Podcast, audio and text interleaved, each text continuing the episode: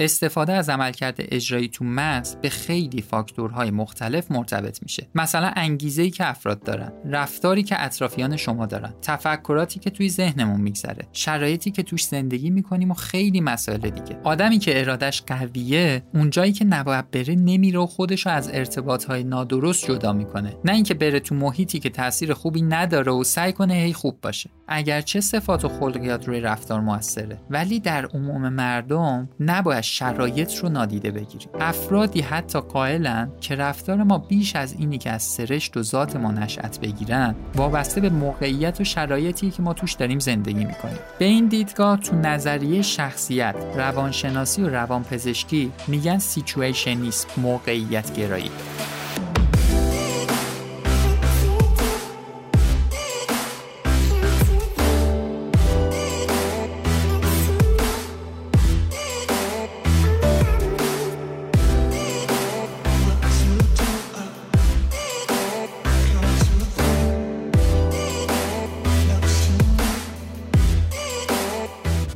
دوستان عزیزم سلام. من محمد مصطفی ابراهیمی هستم میزبان شما در سی و دومی پادکست مونیاز. این پادکست شنبه 17 آبان ماه منتشر میشه و 8 ماه متوالیه که هر هفته ما با یه پادکست جدید در خدمت شما هستیم. هدف این پادکست اینه که با آگاهی بخشی بتونه به رشد فردی ما کمک بکنه تا زندگی بهتری داشته باشیم همونطوری که می‌دونین پادکست ها کاملا اویدنس بیس هستن و توی اونها سعی می‌کنیم مباحث مرتبط با علوم شناختی، روانشناسی و روانپزشکی رو وارد هیته کاربرد بکنیم تا بتونن باعث ایجاد تغییرات واقعی توی زندگی هامون باشن و صرفاً به یه سری اطلاعات جالب و جدیدی که روزانه از جاهای مختلف دریافت می‌کنیم تبدیل نشه. برای همینم اگر دقت کنین ما تقریبا صحبت انگیزشی توی پادکست نمی کنیم و بیشتر سعی داریم با واقعیت های زندگی و حقایق موجود تو عالمی که داریم توی زندگی می کنیم آشنا بشیم. پادکست ها رو می‌تونید از طریق تمامی اپلیکیشن های ارائه دهنده خدمات پادکست مثل کست باکس بدون مشکل فیلترینگ گوش کنید. همچنین ما پادکست ها رو توی کانال تلگرامی خودمون با آیدی at sign مونیاز پادکست هم آپلود می‌کنیم و می‌تونین از اونجا به پادکست ها دسترسی داشته باشید. اسپانسر و حامی این اپیزود پادکست مونیاز بازار توه. بازار تو یه فروشگاه آنلاینه که محصولات مورد نیاز هر خونه ای توش هست. توی این فروشگاه کلی محصولات با کیفیت از بهترین تولیدات بازار رو می‌تونید پیدا کنید و قسمت جذابش هم عرضه زیباترین دستسازه های جوانه ایرانیه. بازار تو حاصل کار یه تیم مشکل پسند و نتیجهش هم خلق یه تجربه لذت بخش از خرید اینترنتی شده. شما توی این فروشگاه جمع جور اینترنتی به راحتی می‌تونین هدیه مورد نظر برای دوستاتون رو پیدا کنید یا حتی خودتون رو مهمون یک کادوی خاص و جذاب بکنید. آدرس سایت و آیدی اینستاگرامشون بازار تو دات شاپ هست و ما توی سایت و اینستاگرام مونیاز حتما اونو براتون منتشر می‌کنیم. بازار تو بازار شماست.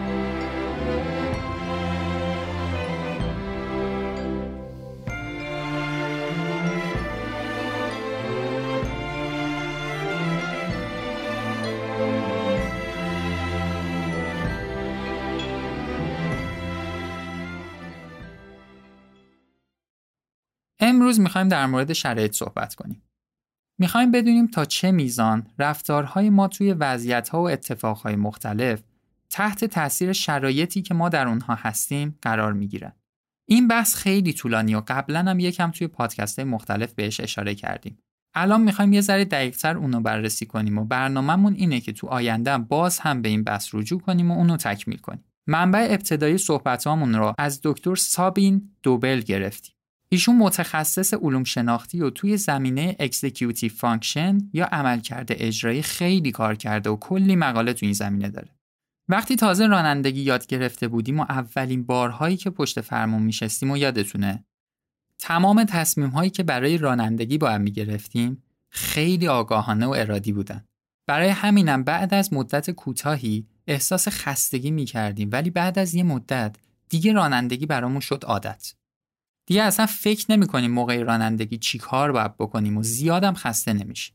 از علوم شناختی یاد می‌گیریم که اون اوایل ما داریم خیلی از executive function یا عملکرد اجرایی مغزمون استفاده می‌کنیم. به یه زبان دیگه اینها رو خیلی توی پادکست یک و دو که در مورد عادتها و روش ترک اونا بود قبلا توضیح دادیم.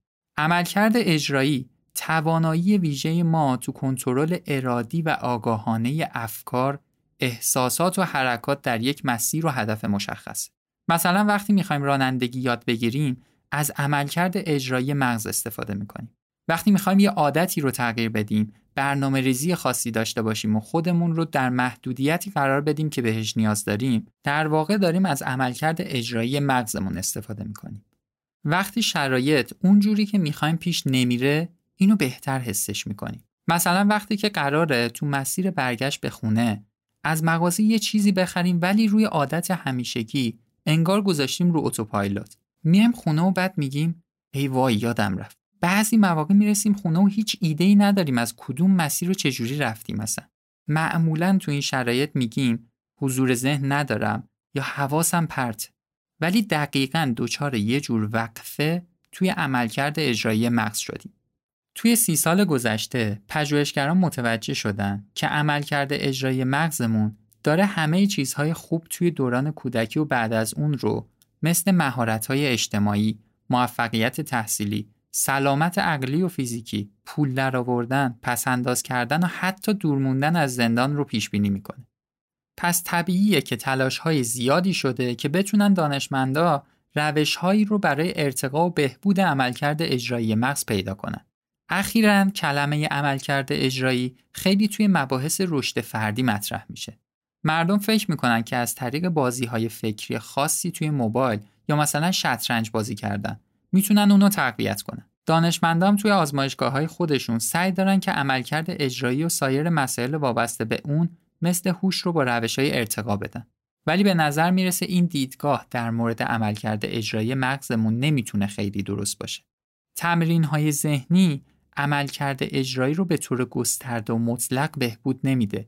چرا که این تمرینا معمولا به صورت محدودی عملکرد اجرایی رو به کار می‌گیرن و توی دنیای واقعی شرایط متفاوت. شاید توی یه سری بازی های کامپیوتری خیلی مهارت پیدا کنین ولی این باعث نشه که مثلا دفعه بعدی که دارین میان خونه خریدایی که دارین یادتون بمونه و حضور ذهن داشته باشین. اگر بخوایم عملکرد اجرایی مغزمون رو بهبود بدیم باید درست درک کنیم که چطور و به چه میزان این عملکردها تحت تاثیر شرایط مختلف قرار می‌گیرن. حالا با بررسی یه سری تحقیق سعی می‌کنیم بحث رو باز کنیم و ببینیم چقدر رفتار ما تحت تاثیر شرایط مختلفی که توش هستیم قرار می‌گیره. اولین آزمایشی که می‌خوایم براتون تعریف کنیم و روی خردسالان انجام دادن. اسمش تغییر ابعاد کارت و مرتب سازیه. دو تا جعبه داشتن که روی یکی ستاره آبی بوده و روی یکی یه گاری قرمز. یه سری کارت هم داشتن که روشون چهار سری شکل بوده. ستاره های آبی و قرمز و گاری های آبی و قرمز. توی مرحله اول به بچه ها یاد میدن که کارت ها رو بر اساس رنگ مرتب کنن.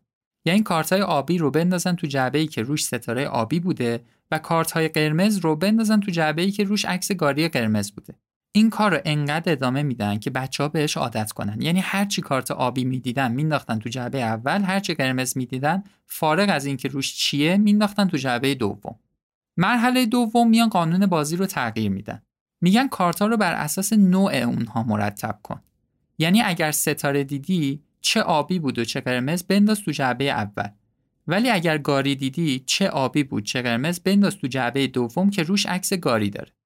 جالبه. من فیلمش رو خودم دیدم. حالا سعی می‌کنیم توی اینستاگرام منتشر کنیم شما هم حتما ببینید. برای بچه های سه یا چهار ساله که به مرتب کردن کارت ها بر اساس رنگ عادت کرده بودن خیلی این تغییر عادت و اینکه بازی عوض شده و باید کارت ها رو بر اساس نوع اونها مرتب کنن سخت بود. حتی وقتی بهشون تذکر می‌دادن و یادآوری هم می‌کردن که بابا تو باید بر اساس نوع الان مرتب کنی. بازم نمی‌تونستن این کار رو درست انجام بدن و کارت ها رو باز بر اساس رنگ مرتب می‌کردن. واضحه که اون کودک نمی‌تونسته از عملکرد اجرایی مغزش درست استفاده بکنه. شاید با تمرین بتونن بهش این بازی رو یاد بدن ولی به این معنی نیست که این کار باعث بهبود عملکرد اجرایی مغزش میشه. چون توی زندگی واقعی کارها یه ذره پیچیده تر و کلی تر از مرتب کردن یه سری کارته. استفاده از عملکرد اجرایی تو مغز به خیلی فاکتورهای مختلف مرتبط میشه. مثلا انگیزه ای که افراد دارن رفتاری که اطرافیان شما دارن تفکراتی که توی ذهنمون میگذره شرایطی که توش زندگی می‌کنیم و خیلی مسائل دیگه.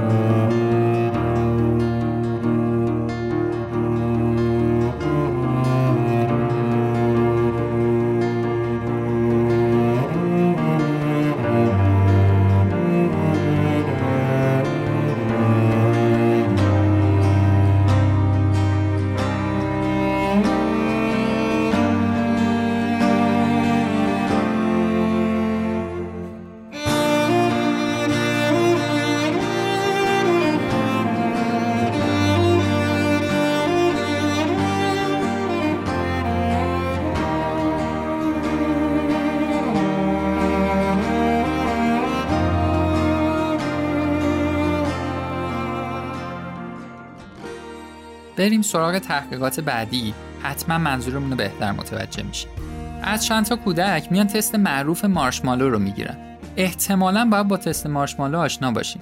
اولین بار توی سال 1972 تو دانشگاه استنفورد انجام شد. این آزمایش معیاری برای تأخیر انداختن خواسته هاست. کاری که انجام میدن اینه که به یه کودک یه دونه مارشمالو یا چوبشور میدن هر جور که خودش دوست داره. بعد بهش میگن اگر تا برگشتن مسئول آزمایش. بتونی صبر کنی و مارشمالو رو نخوری وقتی برمیگرده یه دونه مارشمالوی دیگه هم جایزه می‌گیری. بعدها چیز جالبی که متوجه شدن این بود که بچههایی که تونسته بودن بیشتر صبر کنن و جلوی خواسته های خودشون رو بگیرن زندگی بهتری هم داشتن. این کار نیاز به عملکرد اجرایی بالایی توی مغز ما داره. حالا میان این دفعه توی سال 2019 یه آزمایش جدیدی انجام میدن. بچه ها رو به دو گروه سبز و نارنجی تقسیم می‌کنن. به گروه سبز بعد از تست مارشمالو می‌گفتن گروه شما به اندازه دو تا مارشمالو تونسته صبر کنه ولی گروه نارنجی نتونسته انقدر صبر کنه. یا به گروه نارنجی چی می‌گفتن؟ می‌گفتن بچه های گروه شما نتونستن به اندازه دو تا مارشمالو صبر کنن ولی بچه های گروه سبز تونستن. این اطلاعاتی هم که به بچه ها می‌دادن همه غلط بود. بچه ها مثلا همدیگر رو ندیده بودن. بعد میان این بچه ها رو تک تک توی اتاقا تنها می‌ذارن از طریق دوربین می‌بینن که چیکار دارن می‌کنن نتیجه خیلی جالبه اینه که می‌بینن بچههایی که فکر می‌کردن گروهشون برای دوتا مارشمالو سب کرده بیشتر جلوی خودشونو می‌گرفتن و سب می‌کردن تا بچه که چنین فکری نداشتن. این یعنی همین که فکر می‌کنه به گروه صبورها تعلق داره باعث می‌شده بیشتر صبر کنه. مرحله بعد یه کار دیگه هم می‌کنن به بچه ها دوتا عکس نشون میدن که روی اینا دوتا کودک بودن. میگه اولیه کسیه که دوست داره همه چیز همون موقع داشته باشه ولی دومیه دوست داره صبر کنه تا چیزای بهتری به دست بیاره. تو دوست داری با کدوم یکی از اینا دوست بشی و باشون بازی کنی؟ نتیجه این بوده که گروه سبز فکر می‌کردن گروهشون بیشتر صبر می‌کرده و دوست داشتن با دومیه دوست بشن.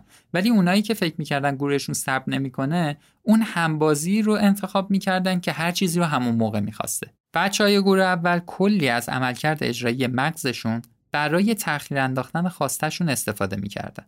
چجوری؟ مثلا به مارشمالو پشت می‌کردن.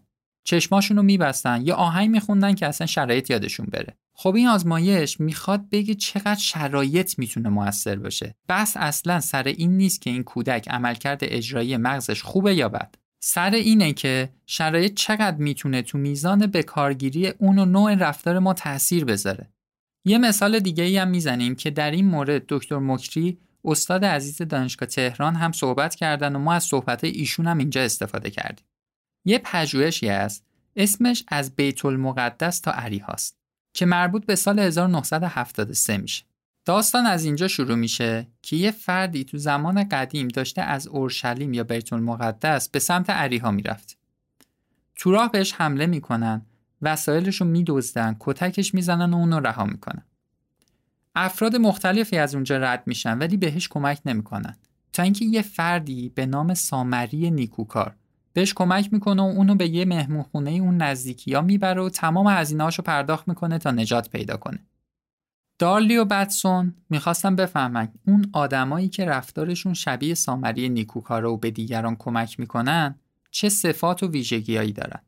الان هم حتی تو فرهنگ غربی به افرادی که به دیگران کمک می‌کنن اصطلاحا گود سمریتن یا سامری نیکوکار میگن پژوهشی توی دانشگاه پرینستون روی چهل تا دانشجوی دانشکده الهیات انجام میده. به نصف اونا میگن ما می‌خوایم شما تو فلان روز بیاین در مورد رشتهتون سخنرانی کنید.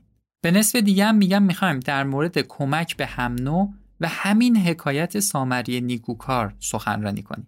وقتی دانشجوها میان برای سخنرانی بهشون میگن مکان سخنرانی تغییر کرده و باید به ساختمون مجاور بریم. اونا رو میان به سه دسته تقسیم می‌کنن. به دسته اول چی میگن؟ میگن خیلی دیر شده بود و برو ساختمون بغلی سخنرانی داره شروع میشه. یعنی یه عجله زیادی رو بهشون تحمیل می‌کنن. به دسته دوم میگن یه ذره دیر شده و سری باش برو الان سخنرانی شروع میشه. به دسته سوم میگن مثلا خیلی خوش اومدین مرسی از اینکه اومدین یواش یواش برین ساختمون بغلی الان دیگه سخنرانیتون شروع میشه.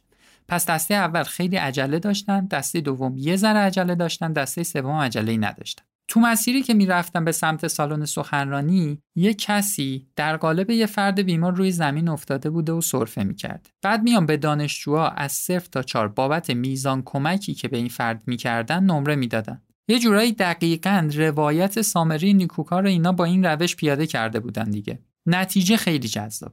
یک اونایی که قرار بود در مورد سامری نیکوکار صحبت کنن به طور متوسط نمره دو دو دهم می‌گیرن. اونایی که در مورد رشته خودشون سخنرانی داشتن به طور متوسط یک و سه دهم می‌گیرن. خب اینجا چی واضحه؟ واضح افراد گروه اول بیشتر کمک کرده بودن. یعنی وقتی تو ذهنش اینه که سامری نیکوکار بیشتر کمک می‌کنه چون موضوع با اون اتفاقی که براش میفته همخوانی داره.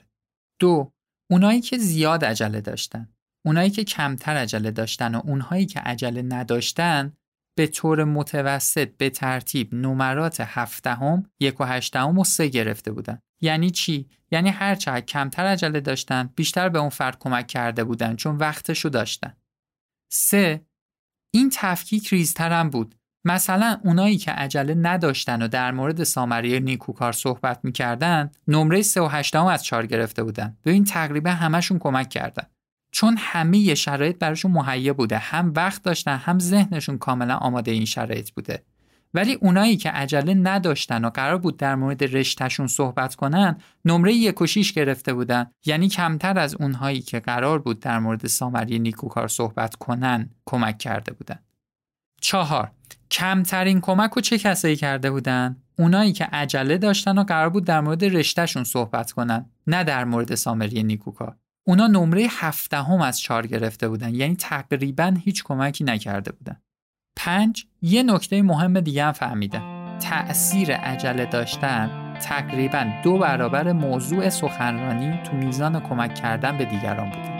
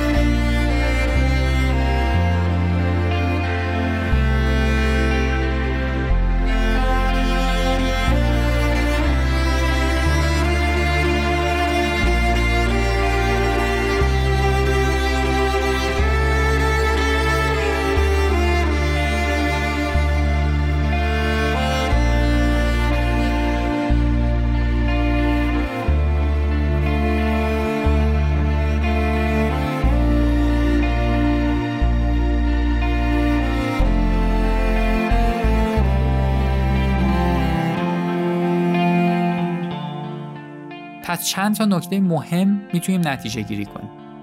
یک توی این تحقیق صفات شخصی افراد تربیت و اخلاق اونها اصلا در نظر گرفته نشده. نمی‌خواد تاثیر اونها رو رد بکنه حواستون باشه. فهم می‌خواد بگه شرایط تاثیر خیلی زیادی روی رفتار ما داره. دو افرادی که فکر می‌کنن می‌تونن تو هر شرایطی رفتار درستی داشته باشن خیلی وقتا اشتباه می‌کنن. دیدیم مثلا متداوله. طرف میگه نه فلانی و فلان محیط هیچ تاثیر رو من نداره. آدمای قوی خیلی وقتا با اراده خودشون شرایط رو کنترل می‌کنن. نه اینکه بخوان تو شرایط نادرست قرار بگیرن و تاثیر نگیرن. آدمی که ارادش قویه اونجایی که نباید بره نمیره و خودش رو از ارتباطهای نادرست جدا می‌کنه. نه اینکه بره تو محیطی که تاثیر خوبی نداره و سعی کنه هی خوب باشه. سه اینکه زود قضاوت نکنیم. خیلی وقتا دیدیم توی زندگی می‌بینیم مردم به هم توجه نمی‌کنن و بلا فاصله میگیم دنیا چه بد شده مردم چه بد شدن و شرایط رو اصلا در نظر نمی‌گیریم. یا یکی که به بقیه داره کمک می‌کنه سری میگیم عجب آدم خوبیه خدا خیرش بده. الان دیگه باید اینو درک کرده باشیم اگرچه صفات و خلقیات روی رفتار موثره ولی در عموم مردم نباید شرایط رو نادیده بگیریم.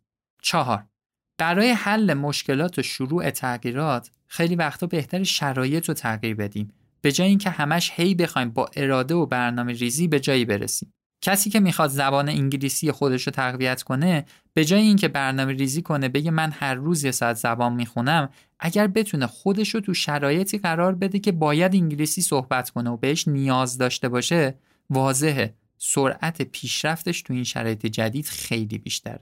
از این مدل تحقیق خیلی زیاد داریم افرادی حتی قائلن که رفتار ما بیش از اینی که از سرشت و ذات ما نشأت بگیرن وابسته به موقعیت و شرایطی که ما توش داریم زندگی می‌کنیم. به این دیدگاه تو نظریه شخصیت، روانشناسی و روانپزشکی میگن سیچویشنیسم، موقعیت گرایی. این مسئله حالا واقعا درسته. شرایط خیلی روی رفتار انسان تاثیر می‌ذاره. تا حدودی توی پادکست شماره 19 که در مورد زندگی هیجانی هم بود قبلا در موردش صحبت کردیم. انسان موجودی نیست که تو ابتدا بتونه آگاهانه رفتار بکنه. چون آگاهانه رفتار کردن نیاز به پرورش های زیرساختی تفکری و رفتاری داره. هیچ انسانی نیست که بتونه تحت تاثیر شرایط قرار نگیره مگر اینکه پرورش آگاهانه داشته باشه. آگاهانه یعنی یاد بگیریم در هر کاری چطور و بر چه مبنایی باید انتخاب و تصمیم گیری کنیم. اگر پرورش و تربیت آگاهانه برای انسان وجود نداشته باشه چه اتفاقی میافته؟ اینکه رفتار ما دیگه تابع دیدگاه درست و یه مسیر مشخص نیست فقط تابع شرایط این یه واقعیتی که خیلی از ما اصلا نمی‌دونیم داریم چیکار می‌کنیم شرایطی که توی اونها قرار می‌گیریم داره به ما یه سری از رفتارا رو تحمیل می‌کنه توی پادکست شماره 17 در مورد خداگاهی بود گفتیم نزدیک 90 درصد از ماها توهم خداگاهی داریم یعنی فکر می‌کنیم خداگاهی داریم ولی واقعیت اینه خیلی هم به زندگی و رفتار خودمون واقف نیستیم. بیشتر تحت تاثیر عوامل بیرونی قرار داریم و داریم واکنش نشون میدیم. تو تحقیق آخر از اورشلیم تا عریها اگر بین دانشجوها فردی بود که پرورش آگاهانه داشت هر چقدر هم که دیرش می‌شد می‌دونست که نجات یه انسان برای اون در اولویت نسبت به بقیه مسائل ولی چون پرورش آگاهانه وجود نداره شرایط جمعی و بیرونی موجود تأثیر بیشتری از رفتار آگاهانه و درست روی اون فرد می‌ذاره. واقعیته که انسانها به طور آگاهانه زیاد دنبال چیزی نمیرن بلکه موقعیت هایی که جلوی اونها قرار می‌گیره اونها رو تحت تاثیر قرار میده و اونها ناخودآگاه به اون مسیرها وارد میشن. دلیلش اینه که اصلا تو مغز برنامه و شبکه‌ای برای انتخاب وجود نداره. دیدین دیگه خیلی از آدما مثل کامپیوتر برنامه ریزی شده میمونن اصلا انگار اراده ای ندارن و همه چیز توی اونا از پیش تعریف شده است. توی شرایطی حتما عصبی میشن. توی شرایطی حتما مضطرب میشن. توی شرایطی حتما ناامید میشن. توی شرایطی حتما بی‌حوصله میشن انسان هیچ وقت فل بداه و شانسی نمی‌تونه بره تو مسیر درست و درستی رو انتخاب کنه. باید حتما برای اون شرایط پرورش پیدا کرده باشه تا بتونه انتخاب درستی داشته باشه.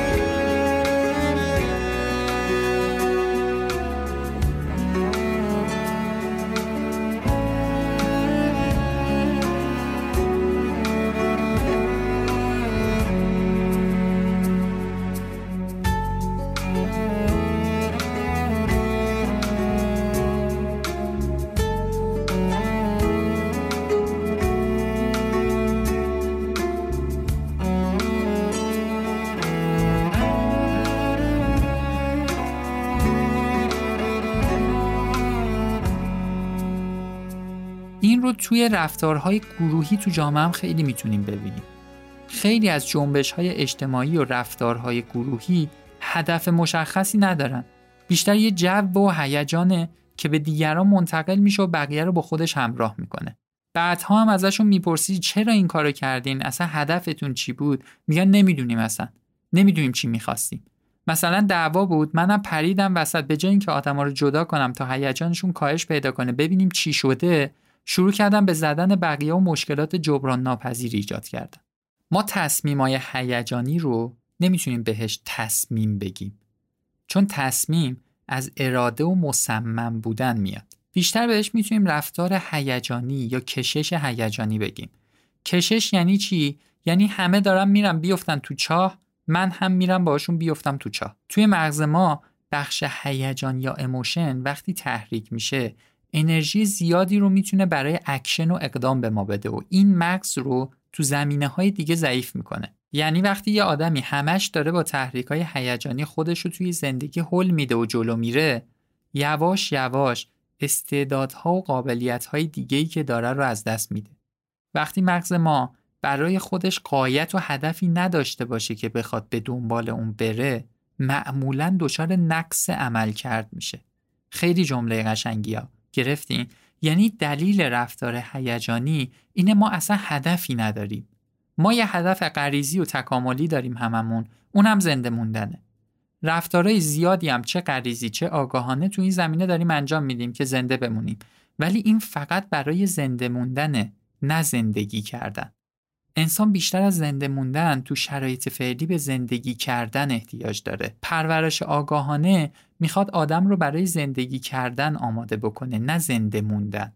ممکنه توی پرورش آگاهانه آدم با اختیار خودش اصلا جون خودش هم بده و براش مهم نیست. صحنه‌های آخر فیلم گلادیاتور وقتی ماکسیموس بابت هدف و دیدگاه قشنگی که داشت از جون خودش میگذره رو یادتون میاد این پرورش آگاهانه است ما باید تحت تاثیر پرورش آگاهانه تولید شرایط درست کنیم یعنی یه جورایی میشه گفت حتی شرایط درست هم نتیجه انتخاب های درست با پرورش آگاهانه است بعضی مواقع حتی شاید آدم تحت تاثیر یه شرایطی موقعیت خوبی هم پیدا کنه ولی در نهایت احساس رضایت بهش دست نمیده. خیلی ها رفتارهای خوبی هم دارن ولی رضایت زیادی براشون این رفتارها به همراه نداره. مثلا تحقیقات نشون میده تحصیلات رد بالا، اینتلیجنس و هوش در افراد بیشتر وابسته به میزان درآمد و تحصیلات خانواده است تا انتخاب خود فرد.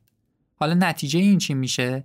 نتیجهش اینه که چون این انتخاب خیلی وقتها آگاهانه نیست منجر به رضایت درونی در زندگی نمیشه مثلا وقتی طرف دکترا گرفته خیلی رضایت درونیش با اون کسی که زیاد درس نخونده فرقی نمی‌کنه بعد اومدن نشون دادن عوامل دیگه مثل سلامت روانی، سلامت جسمی، داشتن شوق تاثیر خیلی بیشتری توی رضایت درونی تو افراد جامعه دارن.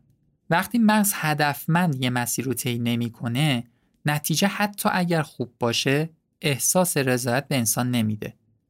چون مغز بدون داشتن پرورش های هدفمندانه نمی‌تونه تو مسیر رشد و تکامل خودش قرار بگیره و انسجام کامل خودش رو به وجود بیاره. اینکه همه چیز رو برای ما فراهم کنن و ما رو بذارن اون تو بعد ما مثل یه ماشین کار کنیم و بریم جلو این اراده ما رو پرورش نمیده. اراده چیزیه که ما با آگاهی باید وارد اون بشیم اونو انتخاب کنیم و نسبت به انجام اون کاری که داریم انتخاب می‌کنیم آگاهی داشته باشیم. خیلی ها فکر می‌کنن برای بچه هاشون یه شرایط و چارچوبی قرار بدن و بچه رو بذارن توش این بچه بره و از اون طرف به یه موفقیتی برسه. خیلی وقتا هم این روش جواب میده اصلا. واقعا به موفقیت می‌رسه ولی اراده اون فرد رشد نمی‌کنه. احساس رضایت نداره. نشانه اراده احساس رضایت. اینجا بحث هدف دوباره پررنگ میشه. اینکه هدف چیه و انسان چجوری باید هدفش رو انتخاب کنه و آگاهانه تو مسیر هدفش حرکت کنه تا به رضایت درونی برسه موضوعیه که بعدها می‌خوایم در موردش توی پادکست مجزا کامل صحبت کنیم.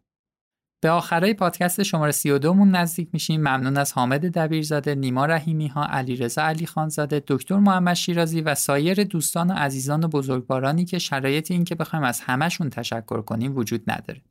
ممنون از بازار تو که حامی و اسپانسر این اپیزود پادکست مونیاز بود مرسی از بهرنگ معتمدی عزیز که موسیقی های پادکستمون نتایج زحمات اونه. شما می‌تونین از طریق سایت ما moniazpodcast.com حمایت مالی بکنین از پادکست مونیاز. ولی همونطوری که قبلا هم گفتیم حمایت خیلی بهتری که از ما می‌تونین بکنین اینه که پادکست ها رو به افرادی که فکر می‌کنین به دردشون می‌خوره معرفی کنین. یه تشکر ویژن با از شما بکنیم بابت حمایت هایی که از ما می‌کنین نظراتی که میفرستیم ما تمام نظراتتون رو می‌خونیم. برام مهمه. تغییراتی که پادکست داره می‌کنه بر مبنای همین نظراتیه که شما برامون میفرستین. و خیلی ممنون بابت نشری که میدین مطالب پادکست و موضوعات پادکست رو مطرح می‌کنین در موردش صحبت می‌کنین. خلاصه های پادکست ها رو منتشر می‌کنیم. ما با دیدنش واقعا لذت می‌بریم کیف می‌کنیم. و بهمون انگیزه میده پادکست بعدی رو خیلی بهتر و با کیفیت بیشتری تولید بکنیم خب حرف دیگه ای نمونده. بابت همه چیز ممنون. تا شنبه دیگه تا یه پادکست دیگه فعلا خدا نگهدار.